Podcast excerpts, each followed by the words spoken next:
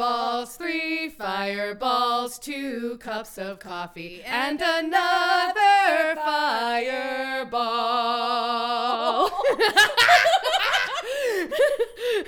hey, we did it. I was expecting you to start higher. I, I don't know oh, why. I no, think you were I started lower for you. Thank you. Thank you. I just really was going to be like, like I was going to I was going to pull that I was going to pull whatever I could out Yeah, for you. yeah, yeah, I went low. Yeah, um, can you tell we're getting to Christmas? can you tell it's fucking Christmas in here? Oh, yes. Thank you for joining us, listener, on another episode of the Uh Oh Feeling, episode 98. Oh my god. 98. That's so weird. Emily. That's so weird. I literally can't handle it. I don't know what we're gonna do. We have some really cool stuff coming up the pipe, actually. We do. So um, just keep Stick watching. around. Yeah, stick around. Uh, we do have some cool stuff this time though, because you are on part three of your third party, I am. and I'm. I don't know if I'd describe it as cool, but I mean, it's it's sad. it's, informative. It's angry inducing. It's angry inducing. I am dead inside from the previous one, so I'm actually I'm like, uh, I'll probably be fine. Ooh. Ooh. Challenge accepted. No, Emily. I don't actually want the challenge. Uh, but then, because this time you have to go first, I which do. means I'm going to do one that it's like, just to tease it for you, I know you know about it. Oh, God. Because everyone's heard of this one. We haven't done this one, I think, because it's like, Big. people know about it. People have heard about it. It happened a, a few years back, and it's kind of like Jimmy? a, it's like a big tall tale. I'm absolutely like doing a lot of hand gestures right now, but there's more details than I was aware of. So I decided to do it this time. We need so to try our coffees. Okay, so Emily, you brought us I did. some coffees. I did. and they're they're seasonal, Yes. and they're like very beautiful. Starbucks Cool Brew. They've got the cold foam. Yeah. What what's yours again? so again? you got the apple crisp macchiato. Yes. And then I got an iced peppermint mocha. Oh, that sounds so good. Now We're both with the vanilla cold foam. sick. Yeah. Um I'm so excited. It is 6:44 on a Monday. These are decaf. These are decaf. We're old. oh my god. Mm. Mine is like this beautiful ombre. I can't Yeah. wait to get to the rest of the drink. There's like Yeah, caramel on the bottom. very Mm. good. And then I did also show up with six mini bottles of Fireball. Hence the song from Now- before. We don't need to drink all six. Again, it's a Monday. shouldn't. Emily. Monday schmonday. Monday. Look, I may have a spreadsheet for my entire week because I'm insanely busy. You know what? Your spreadsheet helped me because today I was trying to fill in my calendar on Google, and I was like, "Shit, when when are these things taking place? Like what we're doing this upcoming weekend?" And I was like, "Emily just sent me a fucking JPEG of her Yeah. week. I'm gonna check, and I'll figure it out." And you're there." involved in a lot of my after work activities. There's so much. It's like week. reco- maybe record with Taylor, Yeah. maybe record with Taylor, Yeah. hang out with Kat and Taylor. yeah. And then our tabletop game on Saturday with Yeah. Taylor. And It's then, weird oh, how much you dinner with see me. Taylor on Wednesday night at a friend's house. Yes. you you see me arguably too much. It's probably Wow. more than anyone else does. Good for you. too much. I didn't say I see you too much. You see me too much. this is my fault. All right, are we ready? We're gonna. Are Get, you ready? I mean, no, Emily. I wasn't ready last time, or the time before that, or any time you've looked at me and said, "Are you ready?" Like I've never been ready. but. I've learned from experience that we Yeah. just have to go with it. All right. All right. So, it's time for us to go over why we, as Americans, can't have nice things. like, That old song and dance. yeah, like peaceful protests without governmental or police interference that escalates the situation. mm-hmm. And why usually isn't the people protesting who are responsible for the radicalization of once peaceful groups, but instead the institutions that are built on oppression of those they view as lesser than Mm-hmm. by doing the only thing they know how to do to control the situation, which is violence.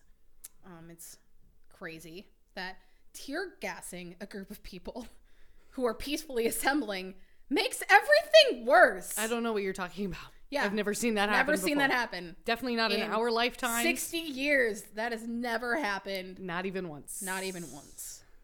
Let's look at our timetable Okay. of where we're at. That sounds nice. That sounds simple and easy. So, you know, Operation Menu, just Mhm. a quick review, started March 18th of 1969 nice. And ran through May 26th of 1970. Remember that date, Mm-hmm. May 26th. Okay. It's interesting. Let's start with a quote from a presidential address on April 30th of 1970 Okay. from our good good friend Richard Nixon, Great. we love him. The greatest orator of our time. yeah. yeah, you really Yeah. he got, Yeah. he got elected That because was he's it. so good at That's talking. him. Him and Hoover, best people. That's that's my impression of Yeah. Nixon. And I did watch this speech, and he's not good. Quote This is not an invasion of Cambodia. Already a lie. The areas in which these attacks will be launched are completely occupied and controlled by North Vietnamese forces. Okay. We've proven that's a lie. Uh-huh. Our purpose is not to occupy these areas. That's true. Once enemy forces are driven out of these sanctuaries and once their military supplies are destroyed, we will withdraw. Now, let's take a look at when the US actually pulled out of Cambodia and stopped bombing. Uh-huh. August 1973. Oh, that's right. Oh god, Yeah. it went on for so long. Four Three fucking years. years. Well, After yeah. when he's like, we're not After. invading, nothing's happening. This, This, is, is just fine. We're just, you know, expanding the war in Vietnam. We're pulling troops out of Vietnam and sending them to Cambodia just for, you know, a little bit. All right. So I'm going to try and power through this as quickly as possible. Okay, I'm gonna I drink a little get, fireball. yeah, I did get my notes down from 28 pages to 14. So And you know you bitch. Hey, you said ten. I You said I lied. try. I try for 10.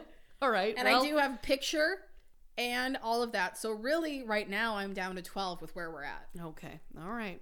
I will try. Just drink the fireball; it'll make it go faster. That's fine. You're right. So I feel like everyone in the U.S. is at least familiar with the Kent State shootings, also known as the May 4th Massacre or the Kent State Massacre. mm-hmm. Four students were killed and then nine were wounded by the Ohio National Guard because the National Guard does great things for everyone all the fucking time when they're pulled into a situation. All students, upward of 300 in attendance, were unarmed and attending a peaceful rally. Interesting. Three hundred too. It's like. Yeah, that's kind of a lot at a Yeah. rally, but it's also not that. ma- It, could- it could not a street riot. No. it's not huge. No, it's okay. and they were obviously in opposition to the expansion of the Vietnam War into Cambodia by the U.S. Mm-hmm. And then we're also protesting the National Guard being on campus, who were there because in the week building up to May 4th, there had been a lot of protests in Kent, Ohio, and mm-hmm. around campus. And there had been a bombing.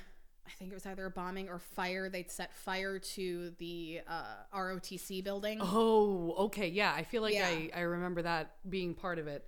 Yeah. So that's why they deployed the National Guard. Like, Right. look at these scary students. They definitely was, need yeah, they definitely need armed soldiers. yeah, a military presence on their campus. That will help. the governor was doing great.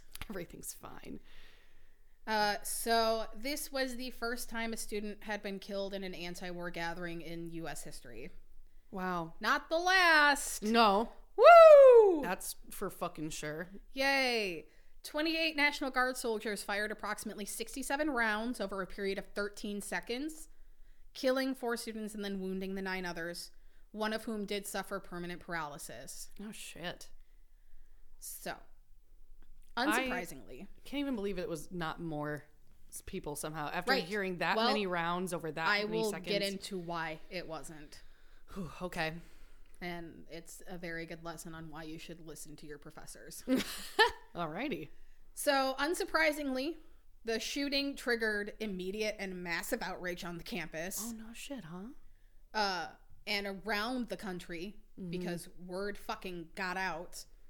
Like we didn't have, there wasn't texting and Facebook and everything, Sure. but the national news and phone lines, that shit spread like wildfire. I have to imagine that, like, okay, there's probably going to be shitty people on the other side of things. oh, we'll thinking get to that. Yeah, but like, I gotta think that things spread so fast because most people were like, "That's awful. How could they Mm-hmm. have let that happen?" Yep. Those poor students. Like, So, massive outrage.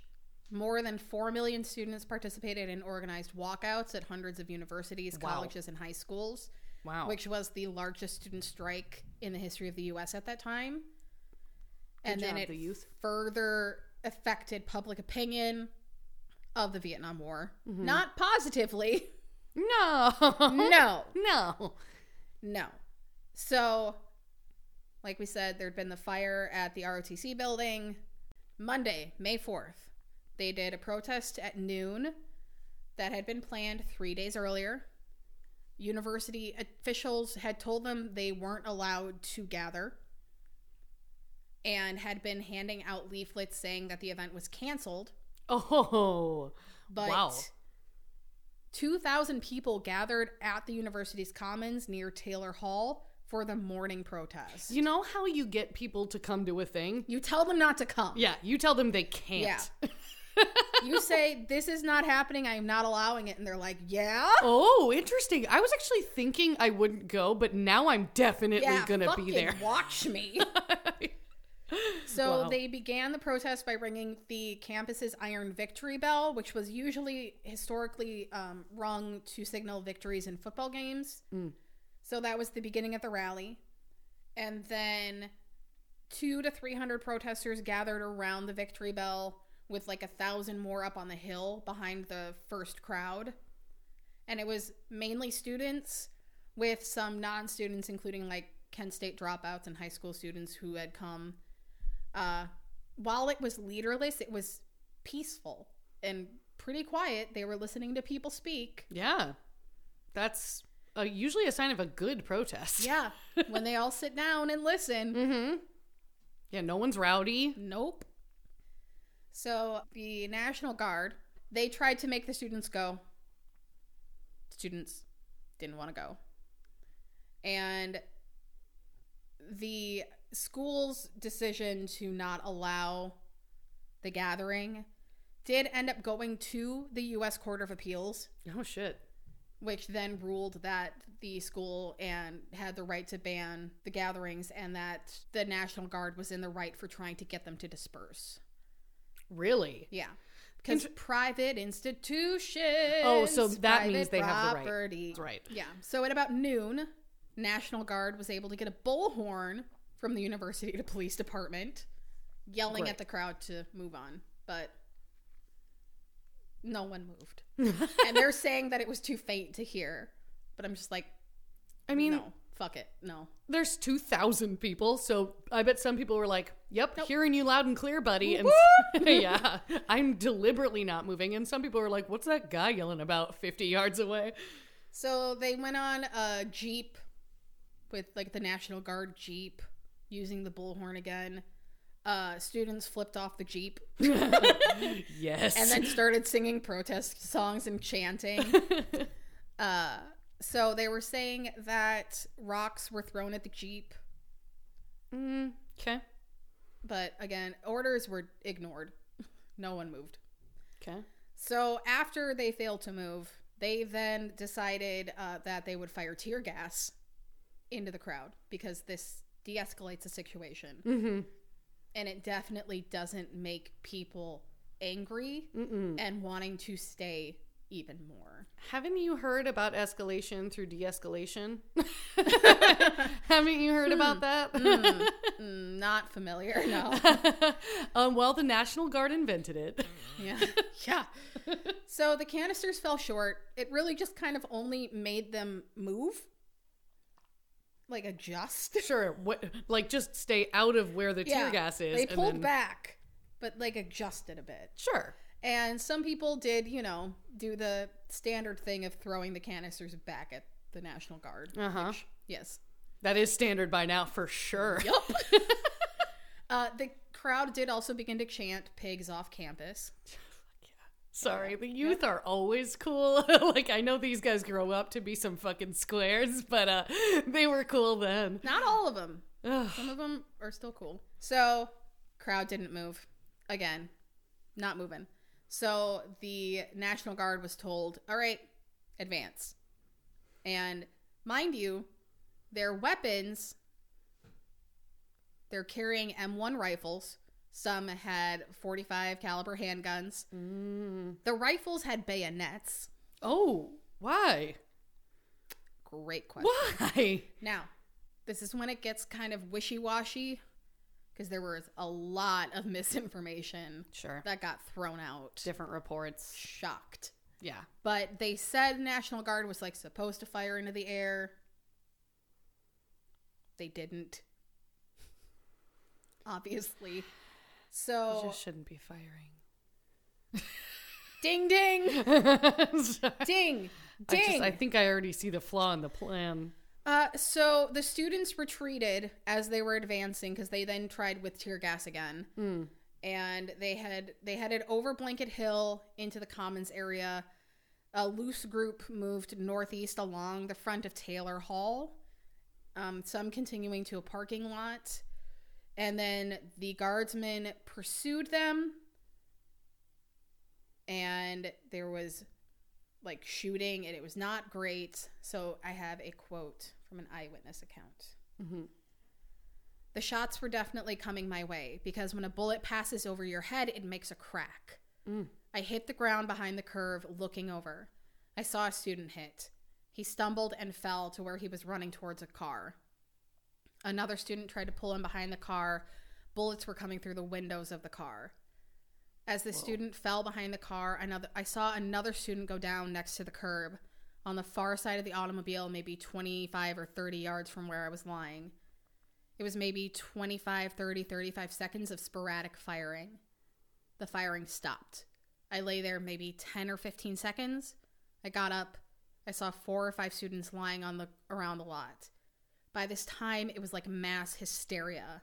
Yeah. Students were crying. They were screaming for ambulances. I heard some girls screaming, they didn't have blanks. They didn't have blanks. No, they didn't. Because that was the other thing that was being kind of thrown around in the group. Because you had some people who were protesting who were, because of the draft, hmm had been pulled into the army or the navy or wherever, whatever Sure. branch. Yeah. and people were asking him like their guns are loaded with blanks right it's blanks Like, there's no way they came to this thing with real bullets to Right. shoot us. That's not how this works. And they're like, yeah, it's probably blanks. yeah and then the first shot rang they're like that's not blanks that's, That's not, not what a blank- that's not blanks looks like. Yeah. That's awful. I would argue that if the intimidation factor was really all it was supposed to be for, Yeah. those guns don't need to be loaded at all. no Fucking stupid. So the shooting happened it's mass chaos and students are like they're screaming for people to leave and the students are angry and they're like no fuck you and they start staging a sit-in Right there, right fucking as it's there. happening. Oh God. They're like, no, no, no, we're not leaving. And they hunker down and they like are locking arms and they're like, no, you have to fucking drag us out of here. Wow. After being fired at. See, that's the part at which I would think people would really actually be like, actually, no, I am getting out of Nope. here. That's Yeah. crazy. It's They wanted answers and they wanted answers right there. mm-hmm. And an officer told them, disperse or we will shoot again. The fuck you will. Yeah. Whatever. The National Guard commander was warning faculty members, like, I'm going to try and talk to an adult. Even Okay, though they're all college adults. students are all adults. They're all a voting adult. Uh, telling them that the students needed to go and they needed to go now. So, geo- a geology professor and the faculty marshal, Glenn Frank, is the one who got through to the students because his son was also there. oh shit. Uh, quote that he said to the students I don't care whether you've never listened to anyone before in your lives. I am begging you right now. If you don't disperse right now, they're going to move in and it will only be a slaughter. Would you please listen to me? Jesus Christ, I don't want to be a part of this. Damn. It sounds like he is panicking. Yeah. In that, just in the way. There's a video. There's like video of like eight millimeter of this, and it's horrifying to watch. Mm. And there's video of him pacing in front of the students, starting to do a stage like a sit in, mm-hmm. and him talking to the National Guard, and basically putting himself between the National Guard and the students. Jesus. So after he intervened, they started going. Other students were helping load people into ambulances. There weren't enough ambulances, so they were doubling up. There were students with stretchers loading people onto it. Oh. And there's a photo, there's a lot of photographs from this, but there's one particularly. There was a photojournalism student, John Filo, who captured a 14 year old runaway Mary Ann Vecchio screaming, literally screaming over the body of Jeffrey Miller, who unfortunately he had been shot in the mouth. Mm. That, yeah, he was gone. Oh, poor Um, guy. and it became like it was at it was on the cover of people magazine it was in every newspaper and it's a very moving photo It's probably the and it photo of also- the decade. yeah shows the chaos going around behind them Mm. um guards claimed they were shot at first by a sniper Shut up. A sniper. a sniper A student sniper? What, from on top of one of the faculty buildings? yeah Fucking no. Yeah. No. that was disproven no fucking shit. Yeah, they also claimed they were surrounded and in danger, but that was also disproven based on the distance of the first shot and how many people they shot in the back This is that's who were running. when you have to lie. You know you did a, the bad thing. You know you did it wrong. Well, and the thing is, and it, you still see this a lot in the fucking cops' mentality when they walk into a protest. They already believe they're in danger. These people could do anything to Yeah. me. It's like These it's not people about you. want to kill me. It's like I don't give a fuck about you. Yeah, no one is there because you are not you. that important. Yeah, no. You're there trying to stop a thing that is about a higher cause than Yeah. yourself. Yeah. And you have a job to do. Great. Do your fucking job. Even the current protests that are against the police, for the most part, people are not like, fuck this guy in particular. They're, yes? Like, yeah, no. People are a little busy protesting something higher and worse than Yes. you could ever do. The protest of an institution, if you're taking that personally as a member of that institution, what the fuck have you been doing, bud? Yeah. I wonder if you might be a little bit a part of the problem if it bothers you so much that people Yeah. are against If corruption. generalized call outs feel very personal to you, Hmm. More fireball time. now, unsurprisingly, Mm-hmm. the student strike that I mentioned did cause more than 450 campuses across the country to close Wow. because of the violent and nonviolent demonstrations happening on campus. Sure. And yeah. yeah, They, it's funny how they took a problem, were trying to solve it, and they made it so much worse. Right. Nationwide. right. Worse. Hilarious. And a common sentiment expressed by a lot of students, especially at New York University, was they can't kill us all, Oh, shit. which is not great. It's, It's not, wrong. No, yeah, I was gonna say like it is. It, it is a mentality It that is. probably works. it is, but those people are going to protest, also expecting to be shot and Yes. going anyway. which is fair because then on May 8th, 11 people were bayoneted at the University of New Mexico by the New Mexico National Guard. Bayoneted. Why do they have bayonets? You know they do. Uh, May 8th, there was also an anti war protest at New York's Federal Hall National Memorial, uh, which was met with a counter rally of pro Nixon construction workers, Oh God. which then resulted in the Hard Hat Riot. May 14th, 10 days after the Kent State shootings, two students were killed and 12 were wounded by police at Jackson State University, which is a historically black university Oh, in shit. Jackson, Mississippi. I did. I don't even think I knew that it like No. caused such a No. wave. So that was the Jackson State killings. Um, but because it was in a historically black university, it did not get nationwide attention. No, it was no. not white students that were killed. Of course. So they do not give a fuck. And they could have continued to just talk about Kent State and not Absolutely. even mention Jackson. Ugh. Uh, so a lot of students from Kent State after everything happened, they went home. They just they left school. And they got a similar reaction that a lot of people coming back from Vietnam got, a very hostile receptions. Really? Yes. Uh, a lot of people were told that more students should have been killed to teach the student protesters a lesson. Oh my God. Some students were disowned by their families. I, uh, Yes. Which, Okay. where have we heard this before? Gosh, what is that sentiment that they should have shot more people? Yeah. Gosh. no, I've never heard that before. No, I've never heard that mentioned anywhere ever, especially Literally not any- in the last year no. in fucking Kenosha, Wisconsin. Yeah, any anytime there's violence like that, there's always one contingency that believes it is never enough. Yeah. like that you can just kill everybody who disagrees with you. Yeah. Jeez. Hmm. Unsurprisingly, Nixon and his administration didn't handle this well. Oh, Emily, no. What? Oh, no, what? No. No. Couldn't be. Oh, God. so they were called out for being perceived as callous when, uh, so our friend, a good friend, Henry Kissinger, just said the president was pretending indifference.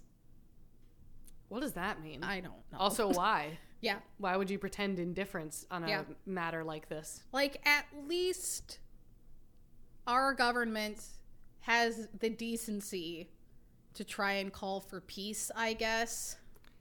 Yeah, to They be at like least pretend to care. right, like we think this is bad. We are going to do almost nothing about it, but Right. we would like to state openly Yeah. that we think this is bad. That the loss of life is unacceptable. Right. That I will say, like, that is. That's like baseline. It's so baseline. It's nothing, and yet it is the minimum thing that one should still do Yep. morally. Uh, Nixon, you're saying Nixon didn't do that. No. That's like, that's Trump shit. Trump didn't do that either. Yeah. So much violence under his watch. He never once said, we shouldn't be doing this. Nope. No. And that, like, And everyone. if he did say that we shouldn't be doing this, it's because he was forced to say it. Mm-hmm. Uh, because of the optics. It Yes. literally looks fucking awful to not at least call for peace. right. Like, And when presidential candidates and former presidents beat you to the punch, Yeah. You don't look great. you don't look great. Like, I'm just, of all the things Like, to take out of Nixon's playbook, it's election stealing and it's this. Yes. like, Yeah. come on. Stanley Karnow uh, noted in his Vietnam A History book that, quote, the Nixon administration initially reacted to this event with wanton insensitivity. Yeah. Literally three days before the shootings, Nixon had talked of, quote, bums who were anti war protesters on U.S. campuses. Rah, rah, rah, rah, rah, rah, Yes. Rah, rah, rah, rah, bums. And then one of the victims, the father of Allison Krause, uh, then went on national TV and went, My child was not a bum. You're describing the children of people Yeah. who may even be people who are giving you money, Right. who believe in your shit. Yep. You're describing their children as bums while they are killed. Yep. And uh, that's a step too far for most people. Yeah. God. Uh, a Gallup poll, because we do love a good Gallup poll, Oh, we do.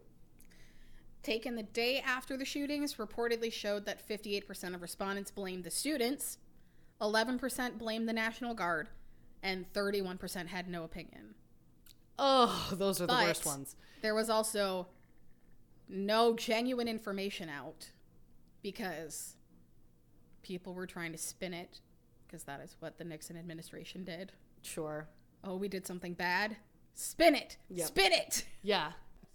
So, our four victims Mm-hmm. who should not have died Jeffrey Miller, who, as I said, was shot through the mouth, Allison Krause, left chest wound, passed away. Hmm. William Knox Schroeder, chest wound, made it to the hospital but passed away in surgery, Ugh. and was a member of the ROTC battalion on campus. Shit. And then Sandra Lee Scheuer, who was shot in the neck. Oh, awful. Now, our survivors Joseph Lew- Lewis Jr., uh, was hit twice, once in the right abdomen and once in his lower left leg. And I believe he is the one who had flipped them off and then was intentionally shot again. Oh wow. John Cleary, upper chest wound. Thomas Grace, he was hit in his left ankle. And this kind of just shows you the sporadicness of these shots. Mm-hmm. Um, Alan Canfora was hit in his wrist. Dean Kahler had a back wound that fractured his vertebrae, which then permanently paralyzed him. Oh man. Douglas Wrentmore was hit in his right knee. James Russell was hit in his right thigh from a bullet, and then it grazed on his right forehead by either bullet or birdshot because a couple people had birdshot because that makes sense for the National fucking Guard, What the fuck? It's like was it bring your own bullet day? apparently. Wow. Yeah. Robert Stamps was hit in his right buttock. yeah. He was shot in the ass. That is not That's fun. honestly arguably best place you can be shot. Yes, absolutely. Good for him. um, Donald MacKenzie was shot in the neck and survived. and survived. There was another guy shot in the neck and Yes. killed. He was probably very close to dying. Yeah. That's just a really bad spot. of those shot, none were closer than 71 feet to the guardsmen. Oh my god, they're not even that close. Of those killed, the nearest was Miller, who was 265 feet away. And the average distance from the guardsman was 345 feet. The victim furthest from the guard was 750 feet away. But yeah, they were in danger. Yeah, no, of course. You like you had said they had been tear gassed, so they were retreating And, and, then being pursued, and then Yeah, shot. and then they shot. okay, you fucking cowards. Yeah. like, So Alan Canfora was friends with Jeffrey Miller Hmm. and is now, or at least was when this article was written, he was the director of the Akron Law Library and has hmm. been active in politics, serving for 27 years as a chairman of the Democratic Party in Ohio. oh wow, And he has been a loud and vocal May 4th activist. you could say that this politicized him. Absolutely. so he was an active participant in anti war protests, but like, this kicked things into gear. It certainly didn't stop him, No. as I'm sure they would have wanted. He's on a mm-hmm. May 4th task force. It's where he met his wife. Hmm. And he is quoted as like saying that he feels bad that they couldn't do enough to stop people dying in Vietnam. Like that, their protests still were yeah, not they enough, weren't loud enough. even though they died There was, doing it. Yeah, there Like- was nothing. Yeah, I mean, even even how tragic how tragic it is over here. Like, so many, so many more people died over there. Even our own people. Yeah, Like, yeah, I could, I get feeling like it wasn't, not that it wasn't worth it, but that it wasn't enough. yeah. So John Cleary was one who was shot in the chest. He was going to class. He was literally walking to class. He wasn't even part of the protest. No. And there's another photo of when you see like the photos of Kent State, there's like three that stand out. And one of them is these people surrounding someone laying on their back, and that's him. Hmm. Where you're not sure if the person in the picture is alive or dead, Hmm. and it's him. He's alive. Oh Uh, God. Yeah. yeah. and he spent the summer recuperating. He was very proud that he was able to graduate on time. His goal was just to get back and complete his work. He became an architect. Hmm. And he didn't he did the thing that I expected all of them to say they did, but not all of them did. He didn't go back to Kent State for many years until he started going back for the anniversaries after his son attended Kent State. Oh wow. Imagine your son deciding like, no, I'm gonna go there. Yeah. Wow. Thomas Grace uh, was a history major and hadn't planned to be at the protest, even though he'd been vocally opposed to the war. But he reconsidered that morning, uh, and he quoted as saying he didn't want to shirk his responsibilities. Interesting. He felt like he wasn't doing enough. Yeah. And he shared an ambulance with Sandra, who passed away in surgery. Hmm. And um, so Dean Kahler is our, our one who unfortunately was paralyzed. Um, he was a Boy Scout, and he said he knew as soon as he was hit, he like he knew he was never walking again. Oh. Imagine that being your first thought. Yeah, and he's uh, tried to have a steady presence in representing the shooting victims. Talks about the difficulty of trying to bounce back. And he is said the first get well card he opened in the hospital was hate mail of someone telling him he wished they were dead. Jesus. Yeah. I mean, even back then, people were fucking monsters. Yeah, they just couldn't DM you with it. They No, had to right. actually put a stamp on it. Yeah, in a way, that's worse. It's like they had to sit there and think about it while they hand wrote you a fucking letter or typed it out on a goddamn typewriter. It takes longer to do that. You have to go to the get a stamp. Like, like you, Yeah. imagine. Jesus, yeah. Um, he did start running in races in his wheelchair. nice. Um, unfortunately, due to vascular problems of being in a wheelchair, he had to have his feet amputated in 2009. Mm. But he says he's still grateful to have survived, and he's taken part in 60 races the year he turned 65. Oh wow, wow, good for him. Uh, yeah. So he still lives in Ohio. Jacked. Right. right. anyway, sorry, he still lives in Ohio. yeah, and he is the Kent State Spring Commencement speaker. Oh, Who like he was selected for that, but then Corona happened. You know, oh, so like really so recently really they recently were like, they were like, no, we want you to be our spring commencement speaker. oh, that would have been so cool. I, I really hope that he could do it again at another I time. hope so too. Um, Joseph Lewis was a freshman Mm. studying pre-professional social work when he was shot. I can't even imagine you're a freshman. Like you're like a baby, like a little baby. Right, you are barely an adult. Yeah. He was shot in the abdomen and then in the ankle. Mm. And yes, he is the one. He is the one. Okay. So he like got a guardsman to admit in court that they purposely shot him Whoa. even though he was already down So this is the guy who was in the is the doorway, Yeah. flips off the Yeah. people. and then got shot again And after s- he was down. That's how he knows it's on purpose because he got Yes. Mm-hmm. somebody to admit that. Oh shit. and he said there was a high school girl that he remembers very vividly who like stayed with him and held his hands while they waited for help and then like stayed with him at the hospital Wow. That's the thing. So you said like that a couple times now that, that it's it was not just college students who were No. there. There were high school students too. One of those girls was like 14 yeah in that photo. Yep. Like they could have killed minors. They could have killed students who didn't even go there. yep Like yep it could have been so much more awful. yep Ugh. But that's also how big that protest was that people were coming from all over town. yeah so a quote from our good joseph lewis i was afraid i was going to die but i wasn't afraid of dying i said the act of contrition and told god i was sorry for all my sins and then they hauled me away to an ambulance Yeah. I mean, we we t- we cover people like that a lot, where it's like Yeah. they face the moment where Yep. they're like, "I'm Like, making, okay. uh, yeah, I'm making my peace. here we go Yep, I'm done. if done." they're religious you know they start going through that right, and then they just happen to live. It Yep. just it sounds like a lot of these people had really similar injuries to the people who died, mm-hmm. and it's like any one of them could have gone. Yeah. And he calls out something that like not a lot of the other people have talked about.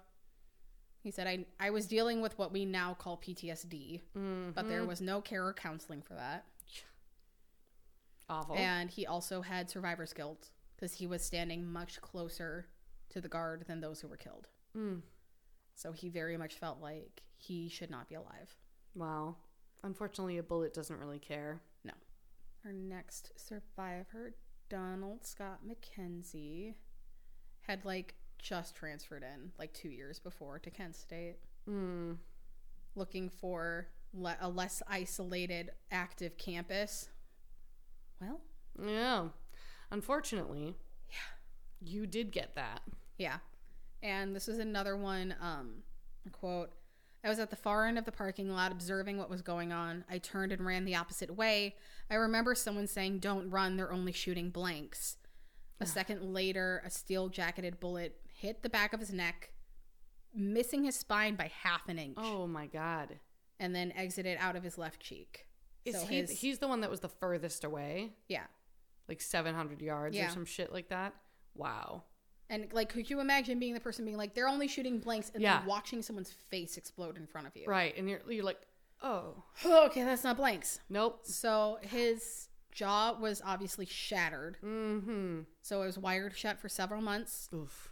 He did return to Kent that fall and completed his courses Jesus. and then traveled. He was like, nope, bye. I'm not uh, doing any more than that. I can't believe he came back at all. I know. Wow. That's the, the craziest thing. Um, he then earned, he went back to Pennsylvania, earned his master's and his doctorate in industrial designs, wow.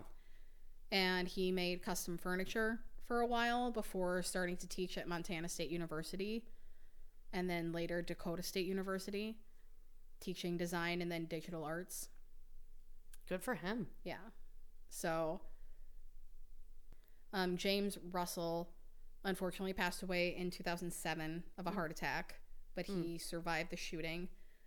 Um, and he, like, they talked about that he was still pretty close with a lot of the other survivors and they talked regularly. Oh, sure. And then Robert Stamps also passed away uh, in 2008 from Lyme disease and got pneumonia. Oh shit. And he was studying Spanish and sociology when he was shot. And he went on to become a parole officer and an, an addictions counselor Hmm. and a published author. Wow. So the nine survivors um, do call themselves the Blood Brothers because they all shed blood on Kent State's campus. Mm. Uh, and like the thing is, like they didn't really even know each other beforehand because when you go to a school that big, Oh yeah, you don't meet You most of the people. Yeah. But through recovery and the multitude of court cases, publicity, Oh god, Congress yeah. hearings, like they got to know each other very well. I'm sure it's years of crap. Yeah. Wow. I mean, a lot of these people went on to do like so much with their lives, Right. which is so nice. And I they hope stayed they had good they lives. stayed connected. Yeah. And they also stayed connected with the university and they kept coming back, Right. which also like reminds me of our survivors of the genocide who From kept last time. going back. Yeah. because they felt responsibility to keep the story alive Mm-hmm. and to keep the victims' memories alive Mm-hmm. and to not let people bury this. Right. Like that's how you find the strength to do it. Is you just want people to know what happened. So, and Yeah. you're the one who was there, so Yep. you have to keep. You have to carry the torch. Yeah. Nuts. A lot of them had kids and grandkids, got married. Some of them apparently Traveled. went to Kent State. Yeah. Jesus. This is where your dad was shot. Okay, I'm going. Bye. Thank I you. mean, can you imagine taking the fucking campus tour and being like, No. "Dad, is this the place?" they have a memorial there now. Wow. Well, good. They should. They should. They should absolutely have one of those. I'm glad. I'm uh, like that. That means that people who go to Kent State now still have to look at that and be like, "Wow, a real thing really happened here. Yeah. A real shitty thing happened Yeah. here." Because people were protesting. yep. A thing which we still do and need to do right now. Yeah. And that's nuts. It's a sad story, Em. Yeah. But it's also, I mean, it's like inspiring in some ways. I think like those people were the fact that they were shot at and then they were like, "Oh, we're not going anywhere." Oh, no, no, no. Yeah. I know what you want from us, but we're not going to give you that. We'll get shot again. Fuck you. Fuck you. Like that the courage in that. it's a bit much, but it's great. Uh, well, thank you very much for that. Um I, I usually say that sarcastically, and I am saying it sarcastically, but also genuinely. Yeah, there's a there's a double. second fireball. Yeah, there. Yeah. I'm gonna actually pour a little bit of my what's left of my oh yeah, that's gonna this. go well with that. exactly. Apple. I gotta and I gotta stir up the uh, this the will caramel. not go well with uh, with peppermint. No, you're right. Mm. We should harp noise, We and we'll return to something completely different. You want to try that again?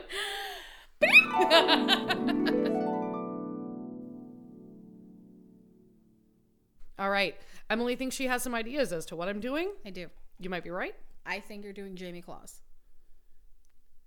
No. That's a good one though. Oh. Such a good one.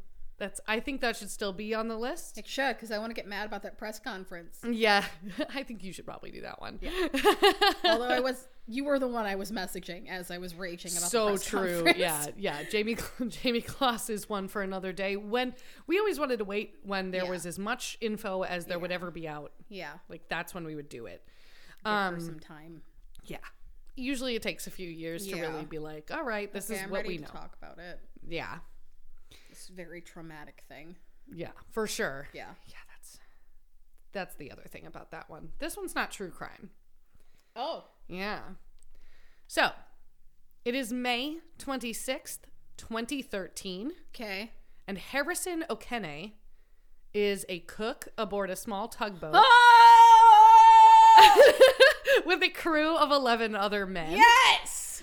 called the AHS Jascon 4, which just sounds super sci fi. It's an oil company boat. like he's looking at me like, yeah. Sorry, oh my god, I just nudged everything. I got my second fireball. I might as well open it here. Yeah. Um, I'm almost so- half done with it. Jesus. It's stationed along. Well, I finished my coffee. That's what I focused on last time. My coffee and one fireball. I focused on the fireball in my coffee then. Very fair. So, this again, this is an oil company boat. It's a tugboat. It's stationed alongside several other boats like it next to a massive oil tanker. So they're like the tugboats are there to stabilize the tanker by Yeah. like sort of like like pulling and releasing at, Yeah. at strategic times. Um, the tanker is filling up 20 miles off the coast of Nigeria. Harrison is 29 years old, and it is 4:30 in the morning, and he gets up because he has to pee. Fair. I don't know if he's planning to stay awake. Maybe he's got shit to do, like cooking to do that Yeah. early in the morning, but he's up to pee regardless. Sure. You have to leave your bunk. Yeah. He has to like full on unlock the door because you lock yourselves in. There's piracy in these Oh, waters. Yeah, yeah, yeah. They're So you lock- the coast of Nigeria, yeah. Yeah. So not only do you lock the boat, like any entrance on the side of the ship in to the boat is yeah. locked. So are all the individual quarters. Interesting. So he unlocks that. He goes into the bathroom, takes a piss. What's the opposite of luck? Because it's it's what Harrison has. It's like he's the only one out of his bunk. Bad fortune. Yeah, I guess. Yeah, no luck. Uh, bad luck, I guess. I guess luck is just one way or the other. Harrison was the only one out of his bunk, out of all 12 total crew members, including himself, when a rogue wave Oh, yes. hits the Jascon 4 broadside and Nope. capsizes it like it's nothing. Nope. It's not a huge boat. It's got a crew of 12 people. It's not a nothing boat, but it is it That's is gonna- capsizable. Yeah. so, I mean, rogue waves capsize boats much bigger than that. yeah. And and when things happen, they start happening very fast. Like I said, everyone else is locked inside their individual cabins. So when they wake up and see the water just sort of coming in from different areas, they have to find the key and unlock their own places. Some of them might not even wake up fast enough to do that. So once once things capsize, basically the Jascon just just starts sinking. There's nothing that's going to stop it. There's no, No. way of righting the boat. It's just sinking now. and there's no there's nothing any of them can do except for get out of bed and try to make their way to escape hatches strategically placed throughout the boat. Harrison in the bathroom in his underwear. He's in a slightly better position than everybody else, but as he opens the bathroom door, he is pushing against the weight of water Yeah. rushing in. And it's That too much, it's so much. He does manage to force the door open. He's kind of a big guy, Harrison. Yeah. Um, He's they actually one one of the um, things I read uh, said he was chubby, which I thought was rude. it's like you didn't need to describe No. him. He's There's- just a little more built. Yeah. It's fine. This is 2013. There are pictures of this man. Yes. Like you don't need to. There's no need to get Victorian on him. yeah, like whatever, guys. But he, yeah, he's not a, a tiny guy or a weak guy. No. So he forces this door open, and he sees it's pitch black, but he can see the shadows of, of three of his fellow crewmates who are have all made it out of their rooms, And in the hall, they're sort of swimming and they've started to link together, and he comes with them to try to pull themselves out of the escape hatch. Sure. And this is a quote from Harrison Three guys were in front of me, and suddenly water rushed in full force. I saw the first one, the second one, the third one just washed away. I knew these guys were dead. Like, just, they're out of the boat somehow. Like, they might have opened the escape hatch and been absolutely torn out through it, and, and they drown. And he knows that right away. The same surge of water pushes Harrison away from the hatch, down the hallway, and into another bathroom. Just a second. he's, he's all bathrooms, this guy. Yeah.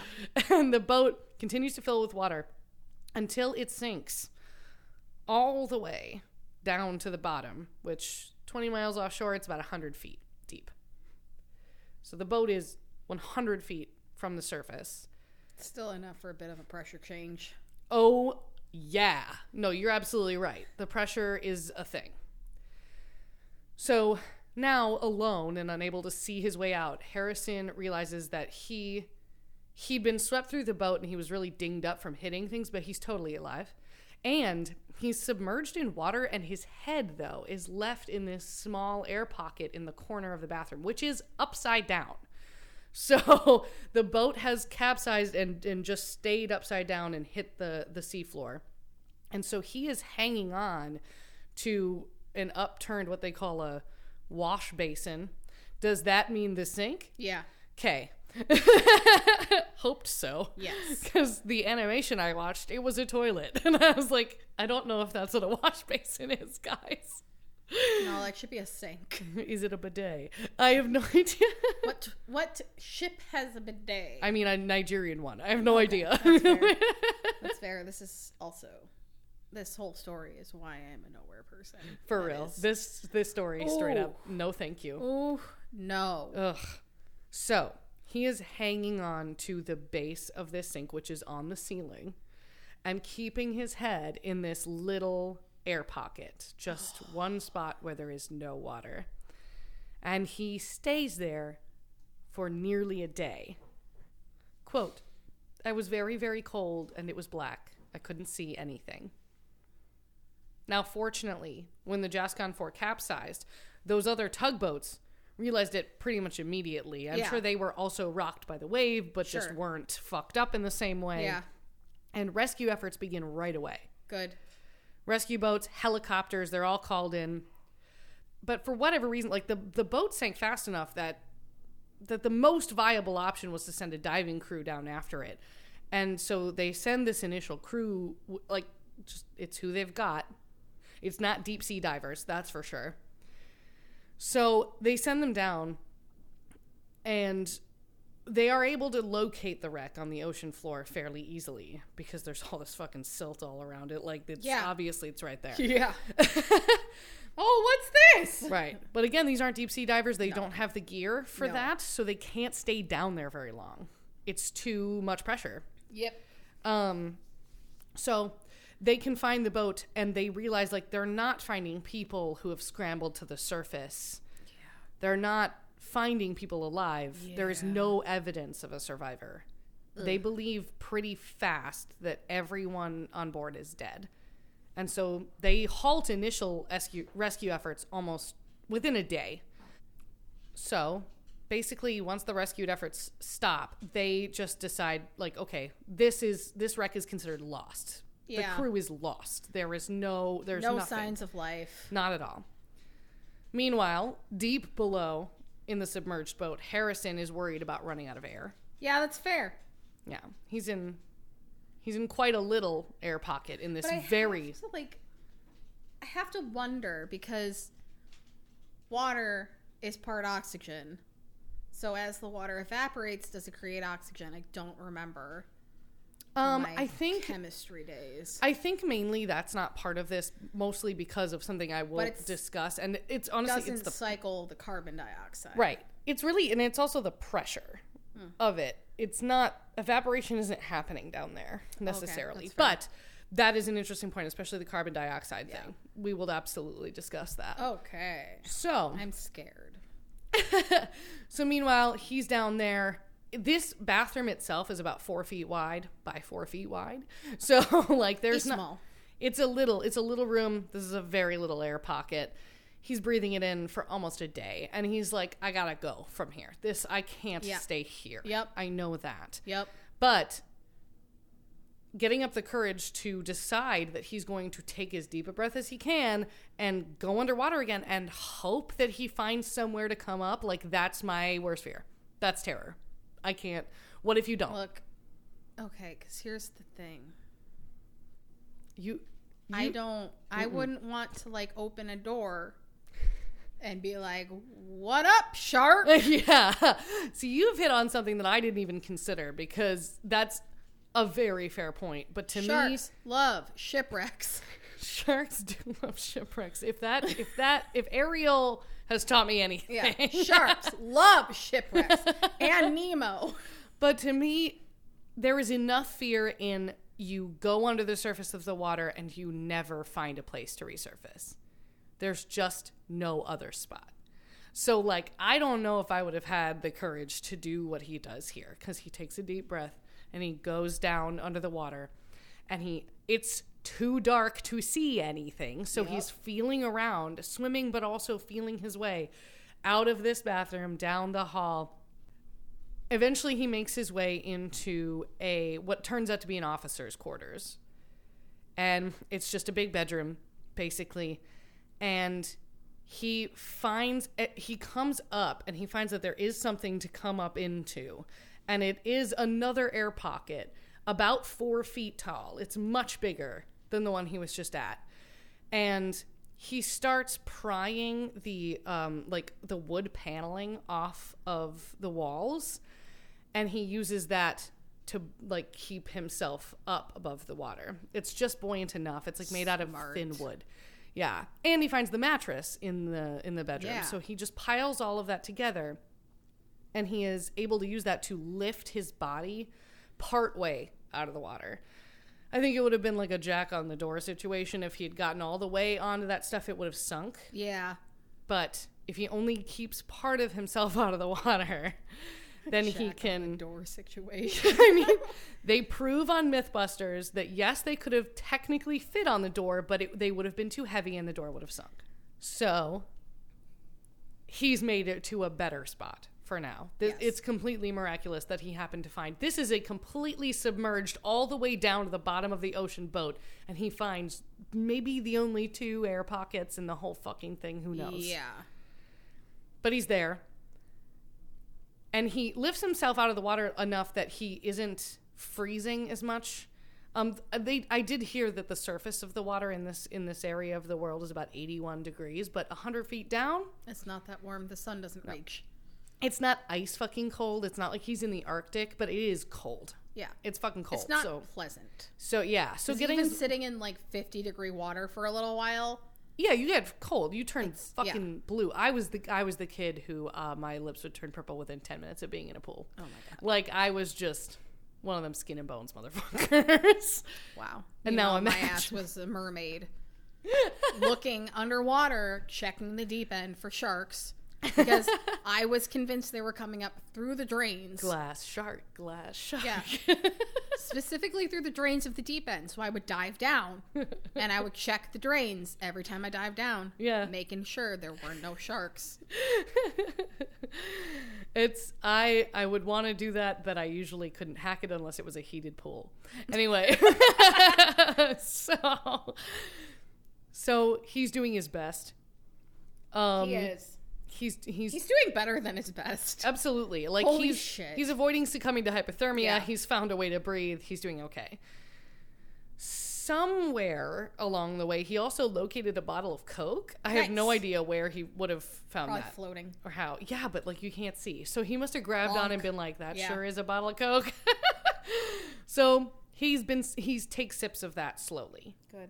and that's all he consumes for the next two and a half fucking days. Ugh. So he's already been there a day. He's got 60 hours to go. So, Har- so I'm Harrison's. for like fish or something nope. to start bugging him. I mean, okay. They don't bug him. but we'll get to that. Oh my god. There's nothing.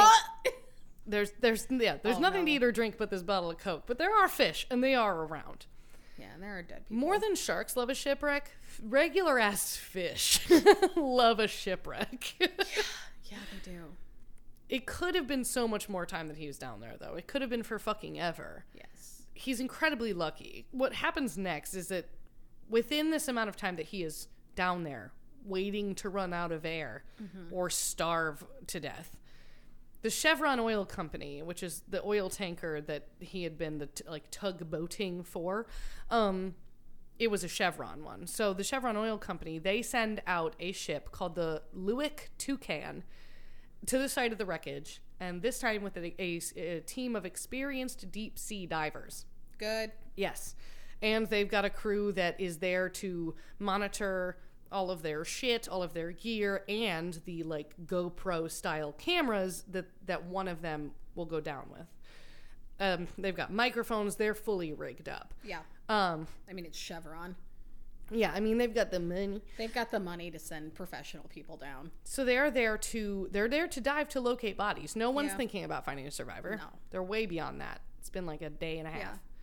So they're just going to go down there and get as many of the bodies as they can possibly find to return them to their families for a proper burial the way Fair. you do. Yeah. Down in the wreck, Harrison is thinking about his family. He has a wife of five years. They have no children together as of yet, but he had been hoping to be a father. he he remembers that on the night of the wreck that he that his wife had called him and told him about some verses from the Bible. They're both very religious. Mm. So she had read some verses to him and in this moment when he's very afraid, he remembers those verses and he repeats them and he calls out to God and Jesus to add, you know, to ask for their help. Um, he's also worrying about his crewmates, wondering if anyone else is alive. It's possible that somebody made it out of the ship and he just didn't see it happen, No. but all evidence points to no. Quote I could perceive the dead bodies of my crew were nearby. I could smell them. The fish came in and began eating the bodies. I could hear the sound. It was horror. He can hear the fish splashing and munching on the dead Yeah. bodies of his friends. Yeah, I know that sound. What? Emily. The sound of fish eating. sure. Yeah. It's not silent. No, The and way- it's very weird, especially when it's like potato chips or something with substance. Is it like, Bananas. Yeah, it's like. tick, tick, tick, uh. And Or ma- when they bite you. fish can really tear you apart if they've got the right stuff. And like these guys, yeah, they're nibbling on some dead bodies, Mm-hmm. Yeah. and he can smell and hear it. Ugh, So that's awful. I know it's truly it's it's a horror show down there. Back on the surface, a team of six divers split into two groups so that three men are always diving at once. The other three are like recuperating or preparing. Yeah. yeah. So you can only be Um, down there for a certain amount of time. Right. They've got- Technically. Yeah. They've got a couple people um, on the ship helping them to review camera footage, listening to them in the microphones, Yeah. that sort of thing. Um, they expect this retrieval to be difficult since the boat was upside down and a lot of the silt that had been churned up when the boat fell had not yet settled, so Hmm. visibility is shit down there. Even though they have they have torches, they have like waterproof flashlights essentially Yeah. you still can't see fuck No, all. not like, so the second dive team was led by a man named Nico Van Heerden, who was wearing the camera and the attached microphone that he used to communicate with the surface. And they spent most of their dive attempting to get into the ship, which is annoying. It was locked, like I Yeah. mentioned before, from the inside. Yeah. So just busting in was hard enough. But once they're in, they had to slowly navigate through the ship upside down, strewed with debris. Like he mentions that it's like really difficult to get your bearings because like furniture's upside down. yeah. like just everything's floating and there's so much. Well, and like that's the thing with ships is a lot of shit is bolted. It has to be, right? Yeah. Tables, chairs. Yeah. Yeah. So everything they're seeing, it's all upside down and it's just odd because there's already Ugh. no like up in the Yeah. water and Yeah. yeah. It's hard. So they're navigating as slowly as they can through the ship, finding bodies here and there. Unfortunately, that is what they're there to do. It Yeah. just sucks every time. They're going for a couple of hours and they find one body and then another and then another, and they take turns bringing them back to the surface. They can't just like go to the surface. I imagine what they do is actually like tie something to a body and send it up. There's no way that they are going up and down and up and down. Because once you feet. go up, you can't go back down immediately. Yeah, no, it's too it's too much. I I would imagine that they're floating bodies up. Yeah. So they found four bodies when Nico enters a new area of the ship and he passes through it pretty quickly, quickly looking for more bodies. And our guy, Harrison, sees the light from the flashlight pass by outside the room he's in. Quote, he came in, but he was too fast. So I saw the light before I could get to him, and he was already out. I tried to follow him in the pitch darkness, but couldn't trace Oh. him, so I went back. Oh, Like, imagine knowing someone is there. yeah. Like a little bit earlier, he had heard what he thought was the sound of an anchor falling on on the seafloor next to the ship. And then he heard some people sort of rattling around and he can't get their attention. He's banging on stuff and they can't hear him. And then a flashlight goes by and he can't get to the guy fast enough. They, they can't they can't hear him either. No, They're underwater. he probably doesn't have the strength to really like. Yeah, I mean he's had nothing to eat or drink for multiple days in a row. Yeah. and like the sea water's fucking like it's too cold. You don't have the muscle strength anymore. Yeah. And also your skin's getting absolutely like sloughed off your body Yeah. because you can't be wet like that for that long. He said the skin on his tongue was coming off. Yeah. Not cool. So he's having a hard time. Um, but Harrison waits. He goes back to where he can be sort of out of the water in the air bubble and he waits. And Nico eventually swims back toward the room. And this time, Harrison enters the water and he swims as fast as he can toward Nico. And he's he was speaking, but the diving gear and the headset and all of that, like Nico can't hear him. Quote, so I tapped him on the back of his neck. Oh my god. So he was afraid. Yeah. That's part of the quote. So he was afraid. Because it's water moving next to you. Yeah. Something big. Your first instinct is shark. Now, Uh, see, this guy's first instinct because he felt a tap of like very distinctly a finger in the camera footage. This used to exist. I couldn't find it, but the camera footage of this rescue used to exist online. And in the camera footage, Nico says, "Corpse, a corpse, a corpse, a corpse." Like he is, he is grossed out. He's like, "Oh, Oh, God, it's touching me! It's fucking touching me." When he feels this touch, and he believes that a body has obviously just floated up and touched him, oh, and his hand sort of reaches out. And in the video, you see Harrison's hand come up and grab him. Oh. So like imagine being the guy on the ship above, like, oh god, fuck like, like you believe a fucking zombie has just touched this dude. There is Shit. no one alive down here, surely. No. And yet, so Nico feels this hand. Yeah. And he's heard saying, He's alive, he's alive. So Oh. Nico Nico follows Harrison back to his little air pocket home where the diver uses somehow he uses like hot water. I don't know how he has that, but he uses hot water to raise Harrison's body temperature. He gives him an oxygen mask. And so and then the other divers join them and they have to carefully maneuver Harrison out of the ship. Again, he's weakened as we were talking about and he's completely fucking saturated with water. He's becoming hypothermic. One of the divers described Harrison as delirious when they found him. Yeah. I would be. I get Uh-huh. it. That So generous. yeah. So you mentioned the pressure before. He's a hundred feet below sea level. Like that's not the deepest anyone's ever dived No. before, but it is not shallow water. This is deep diving officially. Like there's a mark off point where it's deep, and this is deep. And Harrison's been down there for three days. So his body is not ready to just come back to the surface. They can't just bring him up. All of them wouldn't survive that, but mostly him. Yeah, he's been under for too long. He's not only been under the pressure of a hundred feet of water, however you really count the math of that, because it's like a hundred feet above you, but then there's all of this all around you, the pressure of water all around you. Yeah. Your body adapts to that how it can, and you can't adapt to just not experiencing that. And it's the same thing with the air in the air bubble that he was breathing. The air in the air bubble was also compressed. So there was more oxygen in that air bubble than there would have been normally had it been on the surface. That is why he was able to breathe for 60 hours in a four foot air bubble because normally he would have run out. He's breathing in oxygen, he's exhaling CO2 that is toxic. He should have suffocated. Yeah. But the air is compressed enough that there's enough oxygen in there that he could breathe it for longer. And you He had to be mentioned running low. yeah. Oh, oh yeah. You mentioned also that um, the water absorbing the CO2. That is something water does. And him moving around within the water is probably something that saved him. He would he increased the surface area of the water and increased the amount of CO2 it absorbed. So he was saving himself by moving around as well.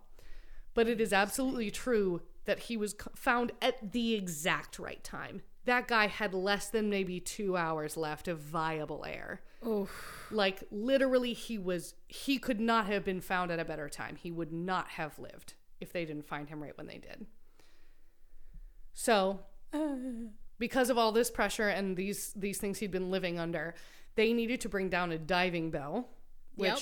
for people who don't know is they they tune the diving bell to be the same pressure as where you've been diving basically and they lower it down to your level. You get inside it, it mimics the same pressure as the water and they bring you back up to the surface in that amount of pressure so that your body doesn't get shocked. So they use diving bells a lot, and I actually have a diving bell story. Mhm.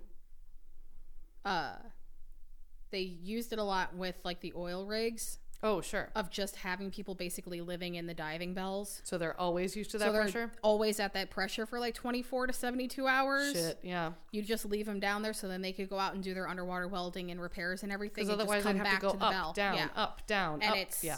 and like there's a certain amount of time you have to have in between those. Mm-hmm. These guys, so they they came up in the diving bell and then they had to be transferred very carefully into a decompression chamber, Mm-hmm. which is the same thing except that you can adjust the level of pressure Yeah. slowly until it is back to normal levels. Yeah. So it's the slowest and safest way to bring somebody back to regular surface levels of pressure. Because otherwise, if you were to just send him up, he would have died. Yep. 100% he would have died. The divers wouldn't have been doing well either, but especially Harrison would not have lived. The fact that they had people who knew that Yeah, yeah. I mean, it's 2013. saved, but like some some companies have been known uh, to cut corners, as it were. Yeah, that's fair. I think um I think this was pretty big news. Yeah. And I don't think that Chevron would have wanted like they lost a ship of of men. Yeah. And it's and it's kind of on their watch and I think they probably would have wanted the optics of saving dude um as best as they could. So, you know, even if it's not altruistic, they did still save Harrison's life with some careful thinking. Yeah. He had to spend uh 60 hours in the decompression chamber, the same amount of time he spent in the second air bubble, along with the divers. There's like pictures of them just like taking selfies together, chilling. like a bunch of German sounding dudes and Harrison, a Nigerian man. just like really having a great time. Don't even know if they speak the same language. but um he was again, he was saved absolutely in the nick of time. He almost would not have made it if he had not been able to get Nico's attention the second time around. They could have Oh, he left him been- behind. yeah. A million things could have happened that would have led to Harrison not living. As it stands, he did promise God when he was down there that if uh, he got him out of this, that he would never go onto the sea again. Oh. And uh, he has kept that promise. Harrison is a cook now on dry ass land. Good. He will never go on a boat ever again. One sad thing is that he does have PTSD from this incident. Um, his wife describes that he wakes up in the middle of the night sometimes and says that they are drowning, um, that there's water surrounding their bed. Oh. Um, yeah, he thinks that he wakes up a lot and thinks that he's Yeah. sinking still. Yeah. Um, but he also said that he couldn't go to the funerals of the other men because um, superstition led people to believe that he was in a way cursed because he was the only one who did not die.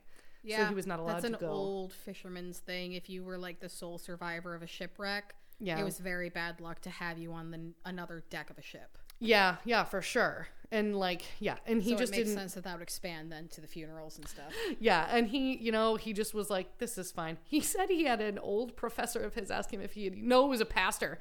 He had a pastor ask him if he had used black magic to survive, and he was Oh. like, "You're a pastor." No, I prayed No? the way you would have wanted me to. You fucker. You dick. Yeah. so and I did Google because in the period of time where I was looking at a bunch of diving survivor stories and like especially cave diving, Mm-hmm.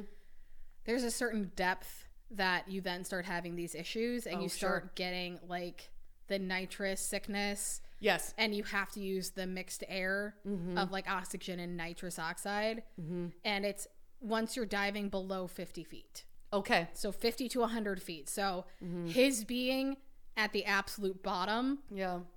is kind of insane that he's still alive.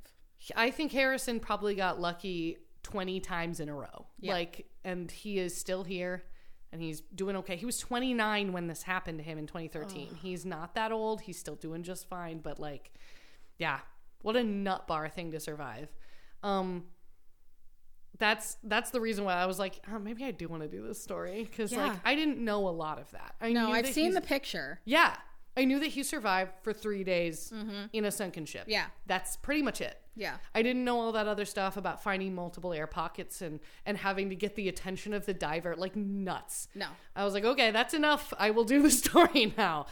Um, yeah, I think Harrison might be one of our luckiest people that we have ever fucking talked about. I was really genuinely ready for there to be sharks. Oh yeah, I know, right? I, I Fucking ready. I'm hoping because it was so sealed off in there that a shark could. They might have been around, but they couldn't make it inside yeah, the ship. the doors were all. it's The, the, fish can. it's the little through, guys. like blown out windows and stuff. But yeah, yeah. He didn't need another thing. Away. So yeah, that's that's our story, and we're sticking to it. All right. That's oh shit, we about to wrap episode 98. 98. I don't want to give too much away about our next episode, but um, I do want to warn people that it's going to be different Yeah. a little bit. Yeah. We have a Called in some favors. we have a real human being Yeah. who we're going to talk to who survived some real shit, Yeah. And we're going to interview her. Yeah. And we're going to be you'll be proud of us, stone cold sober. Stone Cold sober. Um, as we really probably should for do, handling something so uh, yes. real and personal to a human being. We are so excited to have her on. Her name is Susan. I, I it's going to be awesome. We're recording this weekend. I'm I'm stoked and I'm scared. We've never really done this good. before. Yeah. And then we have something extra special planned for episode 100. Keep tuned Yeah. to this because we've got we've got some cool stuff happening in Yeah. the lead up to our 100th episode. I'm really really excited about it. It's going to be sick as hell. Yeah. All right, you should absolutely be like Harrison. Yeah. You should. Oh my god, in this day and age, you should be You should be like every single one of the people at that protest. Yeah, whether they survived or not, Yeah. you should you should have their courage. Stand for your rights. Mhm. Um, stand your ground uh, in the only good way, And the only good way. yeah, not in that shitty Florida way. No, stand up for what you believe in, even when the other party has a gun. Um, and have the confidence in those around you. So go with people that you trust and that you know. there are people who will try to help. There are Yes. always people who will help. Thank you guys for joining us once again. We hope you have a very good night, and I hope that you never, ever, ever, ever, ever, ever, ever forget your can of. Quarters. More like sock of quarters that you can stop keep in asking your purse. you yours because this one, wa- water, water was deserved the most for this one. No! Harrison, does not need more water. he deserves a can of beans. Right, probably could have used a can of beans. What were the quarters for in your fucking fiction? So it's not really a can of quarters, it's a sock of quarters. This is a pro tip for everyone going to a protest. If you can't bring a can of soup for your family, you can have a sock, parti- particularly a tube sock of quarters. Can it be a can of quarters this that is you put in a sock? street at least? fighting kind of thing, but I'm it trying also to maintain a theme here. Um, so don't forget your sock of quarters Don't forget your sock of because if asked, then it's just for laundry right for your family. and not laundry for your family. and not a tube sock with a nice handle that you can wrap around and swing. Anyways. uh,